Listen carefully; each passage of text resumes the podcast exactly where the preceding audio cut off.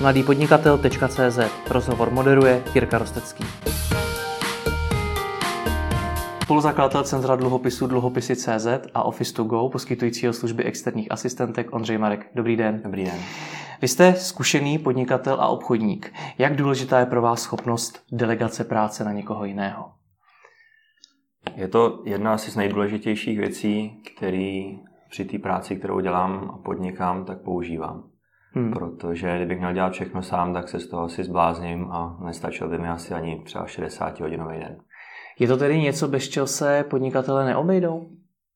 A v počátcích podnikání se bez toho asi obejít dá. Je pak otázka, jak rychle se to člověk naučí, kdy hmm. se to naučí, jestli to jako stihne včas a, začne delegovat uh, dřív, než se dostane do nějakých časových a podobných problémů. Mm-hmm. A, a nebo jestli to nechá dojít až, až do toho stádia, že to už musí přijít. Jak poznám, že už teď je ten pravý čas na to začít delegovat? A třeba když vám kolegové nadávají, že nemáte splněný termíny, a klienti a se ozývají, že jim nepřišlo něco, co jim mělo přijít, hmm. a, a nebo třeba když nemáte vystavený faktury za práci, kterou jste odvedli. Není tohle to už pozdě? To je ta druhá varianta, o které jsem mluvil, že tohle už pozdě. Ale z pravidla ten člověk, nebo můžu to říct i za sebe, tak hmm. to jako v tu chvíli uh, třeba nepozná, protože v nějakém schonu dělá každý den tu práci, funguje, chce si vydělávat, a takže běží tak, jak je zvyklý a nechce se mu vystupovat z nějaký komfortní zóny z toho prostředí, ve kterém je každý den. Hmm. Vy jste řekl, že je to potřeba se naučit, to znamená, že delegovat asi tedy není nic jednoduchého. Jak se něco takového učí? Jo, tak ve škole nás to neučili, hmm. to je asi jedna taková věc, a, takže když vyběhnu ze školy po, já nevím, 10-15 letech, tak a, tam se o tom moc neříkalo. Já teda svoje úkoly delegoval. Jo, tak, takže jsme k tomu přistupovali trošku jinak. A, a teď jsem zapomněl, byla ta otázka. Jak se dá naučit delegovat? Jo. A, za mě je to, je to věc, kdy to musíte vyzkoušet. Hmm. Kdy, kdy si jako musím říct, tak a teď to prostě zkusím. Dám někomu vypracovat věc, kterou jsem normálně dělal sám hmm. a, a když se to povede, tak to budu opakovat, opakovat, až se na to zvyknu a přijde mi to úplně normální. Jaké přitom dělají podnikatele nejčastější chyby? No první bych řekl, že to vůbec nikdy neskusej. Hmm. No, že pořád přemýšlí nad tím, jestli bych to neudělal líp, jestli to není ztráta času, a to bych řekl, že je jako největší chyba, která se stává, protože pak nepřijou ty další. Hmm. Jaké jsou ty další? Já bych tam asi zmínil špatný zadání té věci, kterou potřebuji udělat, toho úkolu. Nebo ne možná špatný, ale třeba nedostatečný. Kdy předám tomu člověku asistence, asistentovi nějakou informaci, co má udělat a třeba mu jakoby nějak důsledně ne, ne, nedovysvětlím, jaký o toho mám přesně očekávání. Hmm. Takže ten člověk se tu, tu věc udělá, i se snaží, zabere mu to nějaký čas, on je třeba s tím výsledkem spokojený, ale já spokojený nejsem. Hmm. Takže tohle je jakoby jedna z chyb, na to může navazovat rovnou druhá a, a to je, že tu věc nechám být a nevyřeším ji.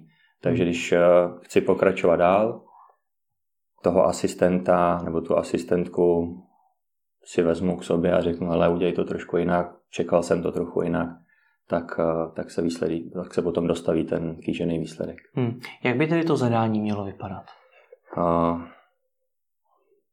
jako v podstatě co nejpřesnější. Z toho ten výstup, abych řekl asistence, výstup, který chci dostat. Hmm. To by měl být uh, podle mě to nejdůležitější. Hmm. Napadají vás ještě nějaké další chyby, které se přitom často dělají? Uh, nebo to, to byly ty, ty nejčastější? No, za mě asi nejčastější, nejdůležitější. V tuhle chvíli neumím, hmm. neumím říct, jestli napadá něco dalšího. Když si vzpomenete za svoji podnikatelskou historii, jakou největší chybu jste v rámci delegování udělal vy? Vzpomenete si na něco? Já jsem ji určitě odkládal. Uh-huh. Určitě jsem byl ten člověk, který si vždycky říkal, jako tohle udělám líp sám a, a radši si to udělám sám, než abych to někoho naučil. Hmm. A když jsem se do toho dostal, tak pak je to určitě ta varianta, že jsem jí třeba, měl jsem jiný očekávání a dost dlouho mi trvalo, než jsem to té druhé straně jako dokázal vysvětlit a říct, a tohle potřebuji udělat jinak. To, že vy tu práci uděláte lépe, to je častá obava těch podnikatelů předtím, než začnou delegovat. Je to pravda? Ve výsledku? Já se s tím setkávám ve svém okolí docela často, takže... Že byste to líp udělal sám? Uh, tak, přesně tak. Má tedy potom smysl delegovat, když tu práci sám uděláte líp? Uh, s tím se člověk musí smířit. Jako hmm. za mě určitě ano, protože v tu dobu, kdy někdo dělá tu práci, tak já dělám něco jiného.